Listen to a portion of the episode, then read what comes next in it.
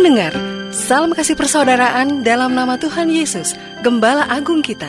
Saya Dina Virji membawakan ke ruang dengar Anda program renungan Voice of YASKI, program kebenaran yang menguatkan dan menghiburkan untuk Anda memulai hari ini dengan takut akan Tuhan. Kali ini Voice of YASKI hadir bersama Pendeta Wilson Suwanto. Selamat menikmati berkat Tuhan. Saudara sekalian, Tuhan memperhatikan orang yang rendah hati. Tuhan mengasihi orang yang rendah hati karena kerendahan hati adalah sifat Tuhan. Yesaya enam puluh enam ayat dua mengatakan, "Bukankah tanganku yang membuat semuanya ini, sehingga semuanya ini terjadi? Demikianlah firman Tuhan. Tetapi kepada inilah, kepada orang inilah aku memandang, kepada orang yang tertindas, yang patah semangatnya, dan yang gentar kepada firman-Ku." Istilah yang tertindas, terjemahan lainnya adalah yang rendah hati.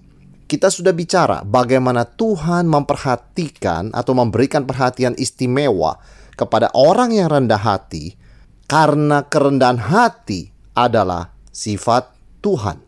Tetapi lebih dalam kita mau bertanya, bagaimana dan seperti apa orang yang rendah hati itu? Kerendahan hati berarti menundukkan diri kita di bawah Tuhan. Dengan kata lain, menempatkan dan menyadari posisi kita di bawah otoritas Tuhan. Yakobus empat ayat enam mengatakan bahwa Allah menentang orang yang congkak, tetapi memberikan kasih karunia kepada orang yang rendah hati. Kemudian ayat tujuh, Yakobus berkata, "Karena itu, tundukkanlah dirimu kepada Allah." Karena itu, tunduklah kepada Allah. Wujud kerendahan hati adalah sikap tunduk kepada Allah. Sekalipun kita tidak mengerti mengapa Tuhan mengizinkan sebuah peristiwa terjadi, sekalipun mungkin ada bagian-bagian firman Tuhan yang tidak masuk akal, sekalipun kita tidak mengerti dan mungkin kita mempunyai pertanyaan yang serius tentang satu bagian firman Tuhan, tetapi orang yang rendah hati mempunyai sikap hati yang tunduk kepada Allah. Dan ini adalah wujud kerendahan hati, yaitu sebuah sikap hati.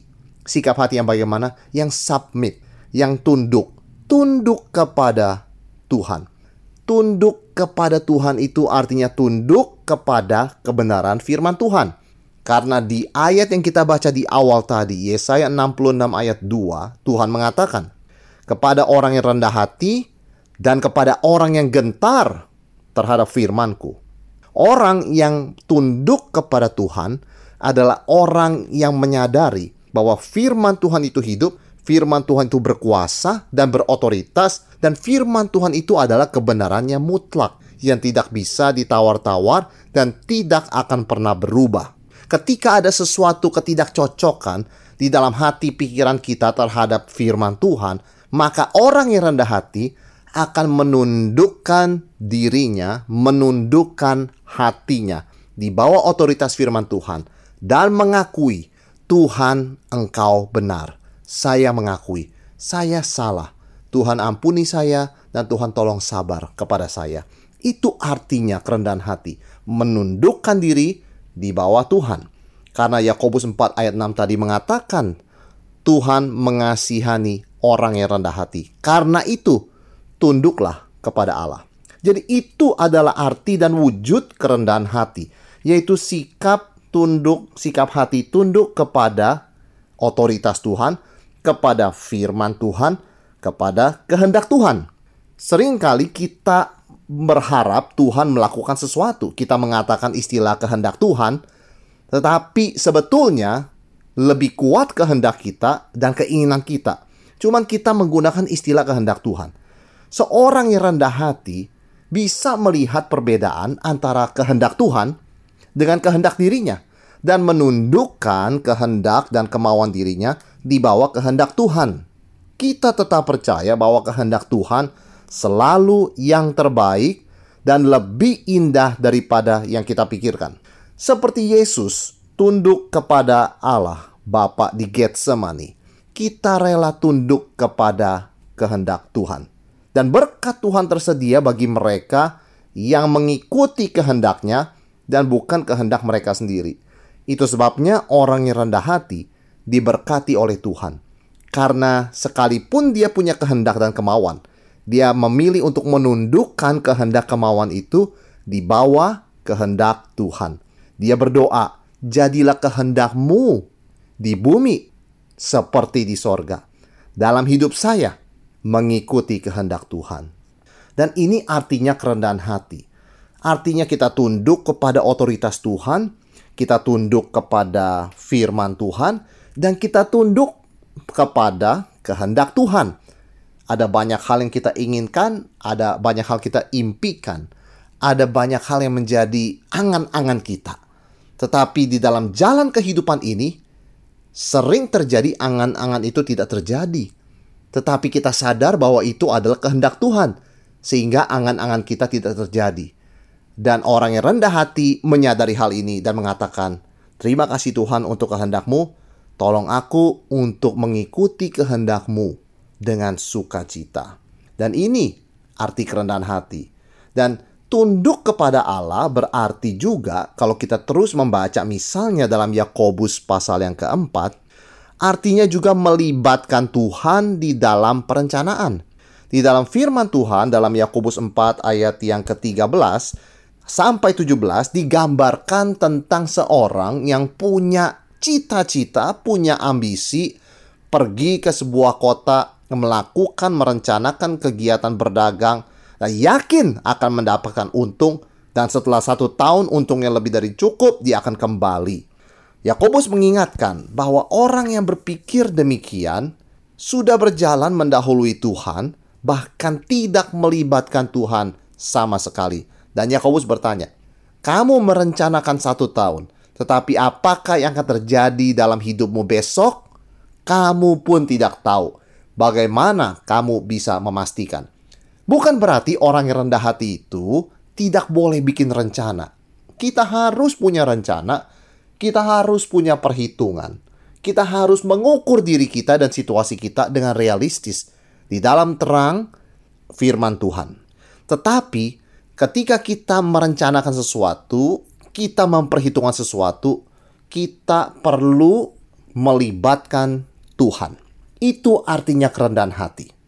Di dalam saya merencanakan sekolah, di dalam saya merencanakan rumah tangga, dalam saya merencanakan pekerjaan atau bisnis saya, di dalam segala perencanaan saya, saya harus menyadari bahwa Tuhan itu berdaulat, dia memegang kontrol, dia memegang jalannya sejarah, dia berkuasa atas segala sesuatu, atas hidup saya, atas setiap langkah saya. Dan saya membuat rencana ini di dalam terang sikap hati yang tunduk kepada kehendak Tuhan. Itu artinya orang yang rendah hati. Dia tetap punya rencana. Dia tidak hidup sembarangan. Dia punya perhitungan. Dia tidak sembrono. Tetapi dia melakukannya dengan selalu mengingat bahwa Tuhanlah yang berdaulat, kehendaknya yang paling mulia dan terbaik, dan firman-Nya adalah satu-satunya terang yang menuntun jalan hidupnya. Ini artinya kerendahan hati, dan ini ciri orang yang rendah hati. Dia membuat rencana, namun Tuhan selalu ada di dalam rencananya. Dan karena firman Tuhan menjanjikan bahwa Tuhan memberikan kasih karunia kepada orang yang rendah hati, maka boleh kita katakan, seorang yang rendah hati, seorang yang mendapatkan perhatian Tuhan, karena rendah hati adalah sifat Tuhan, seorang yang menundukkan dirinya di bawah Tuhan, adalah juga seorang yang dipersiapkan untuk menerima berkat Tuhan. Ketika Tuhan memberikan kita atau menaruh kita di posisi di mana kita belajar rendah hati, mungkin orang mentertawakan kita, mungkin sekitar kita menghina kita, tetapi jangan patah semangat. Karena apa yang seringkali manusia pandang sebagai kemunduran, penghinaan, sesuatu yang mencoreng wajah kita dan memalukan, semua itu adalah persiapan yang Tuhan berikan untuk kita menerima berkat-Nya. Karena firman Tuhan berjanji, Tuhan sendiri berjanji, Dia akan memberkati orang yang rendah hati. Dan ketika Tuhan merendahkan hati kita melalui situasi dan tantangan yang mungkin mendatangkan cibiran dan ejekan dari sekitar kita, kita harus tetap penuh pengharapan dan percaya kepada Tuhan, karena apa yang manusia pandang sebagai sebuah kemunduran adalah sebuah persiapan untuk kemajuan, yaitu menerima berkat kepercayaan dari Tuhan supaya kita boleh dipakai lebih ajaib memuliakan nama Tuhan. Sebelum Tuhan memberikan tahta kerajaan kepada Daud misalnya, kita belajar dari sejarah bagaimana Tuhan bekerja. Dia membawa Daud melewati berbagai situasi yang sungguh-sungguh merendahkan hati Daud. Dia harus berpura-pura gila untuk menyelamatkan diri dari kejaran Saul. Dia harus hidup dikejar oleh Saul uh, dalam ketakutan. Itu adalah sebuah situasi yang memalukan, dan Saul dan orang-orangnya pasti menertawakan Daud. Dan orang-orang yang tidak senang kepada Daud pasti mengatakan Tuhan tidak bersama dia. Kalau Tuhan bersama dia, hidupnya tidak mungkin seperti orang itu. Seperti orang yang dikejar-kejar, seperti orang yang harus berpura-pura gila, seperti orang yang terus seperti buronan. Orang ini seperti Daud itu tidak diberkati oleh Tuhan. Dia hidup seperti buronan yang tidak jelas masa depannya. Dan sekelilingnya Daud menertawakan dia. Mungkin memberikan komentar, kamu pasti ada kesalahan kepada Tuhan. Maka hidup kamu dan situasi kamu seperti ini mirisnya. Tetapi apa yang kita baca dalam firman Tuhan, kita tahu dengan jelas bahwa ketika Daud melewati semua masa-masa yang merendahkan hatinya itu, Tuhan sedang mempersiapkan dia untuk tahta. Tuhan mempersiapkan dia untuk menjadi raja yang berkenan di hati Tuhan. Dan di dalam Daud kita akan melihat gambaran anak Daud yang adalah Yesus Kristus sendiri, yang akan duduk di takhta memerintah selama-lamanya setelah mati dan bangkit untuk kita. Luar biasa. Ketika Tuhan mengizinkan kita melewati situasi yang memaksa kita rendah hati, meskipun kita merasa sakit pada waktu itu, tetapi ingat, ini adalah persiapan untuk kita dipakai oleh Tuhan, dipercayakan oleh Tuhan, menjadi berkat bagi lebih banyak orang, menjadi impact yang lebih besar, sehingga seluruh hidup kita boleh ada arti dan tujuan dan mencapai goalnya, yaitu memuliakan nama Tuhan dan menikmati dia untuk selama-lamanya. Kita juga ingat bagaimana Tuhan bekerja dalam hidup Yusuf. Sebelum Tuhan mempersiapkan dia menjadi orang kedua terkuat di Mesir, Tuhan merendahkan hatinya. Tuhan memberikan situasi di mana Yusuf belajar untuk rendah hati. Dari anak favorit Yakub yang mempunyai mimpi yang luar biasa, sampai ayahnya pun berkata, "Masa dalam mimpimu aku dan ibumu sujud menyembah padamu?" Dari situasi demikian, Tuhan membawa Yusuf melewati begitu banyak situasi yang mengajarkan kepadanya untuk merendahkan hatinya. Dia dijual, dijual sebagai budak, kemudian dia dituduh oleh istri Firaun sampai dijebloskan ke dalam penjara. Sebelum pada akhirnya Tuhan mendudukkan dia di Mesir sebagai orang kedua setelah Firaun yang paling kuat. Segala situasi yang seringkali kita anggap kemunduran, segala situasi yang sepertinya kita anggap Tuhan tidak mengasihi kita, segala situasi yang sepertinya kita anggap kok Tuhan tidak di pihak kita, sebetulnya adalah bukti bahwa Tuhan di pihak kita. Dia sedang merendahkan hati kita dan mempersiapkan kita untuk pekerjaan yang lebih besar di dalam Kristus yang telah mati dan bangkit untuk kita. God is always for us. Tetapi sebagai anak, ketika kita berjalan dalam kehendak kita sendiri, ketika kita berjalan dalam situasi di mana kita merasa tinggi hati dan tidak perlu Tuhan, di saat itu Bapa yang penuh kasih, dengan cinta kasih, mendisiplin kita, memasukkan kita dalam situasi di mana kita bisa dengan jelas belajar apa itu kerendahan hati. Dan setelah itu Bapa akan memimpin kita, supaya kita semakin serupa dengan Kristus dan memuliakan dia. Kita melihat cara Tuhan bekerja demikian dalam hidup Daud, di dalam hidup Yusuf, juga di dalam hidup bangsa Israel.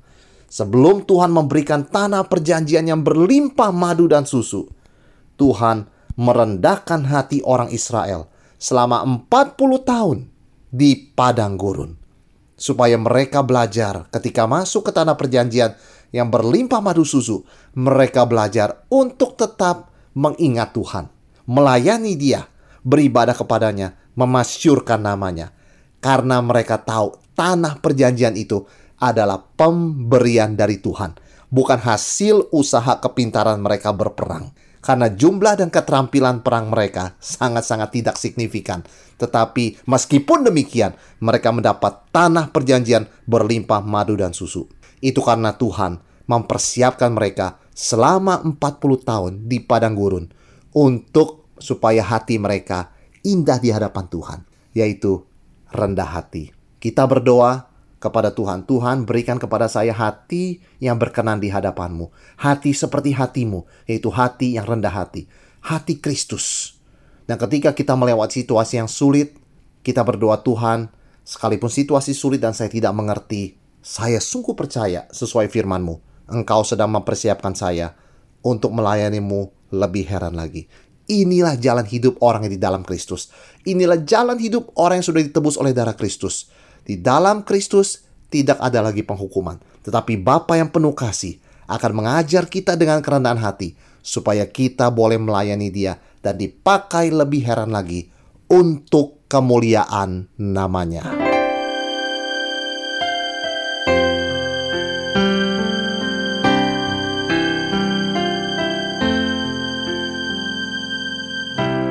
Pendengar, demikian tadi program Renungan Voice of YASKI. Program kebenaran yang menguatkan dan menghiburkan untuk Anda memulai hari ini dengan takut akan Tuhan. Bagi Anda yang membutuhkan informasi lebih lanjut mengenai kegiatan Yayasan YASKI, dapat menghubungi nol delapan satu dua, delapan tujuh delapan empat, tujuh dua satu nol.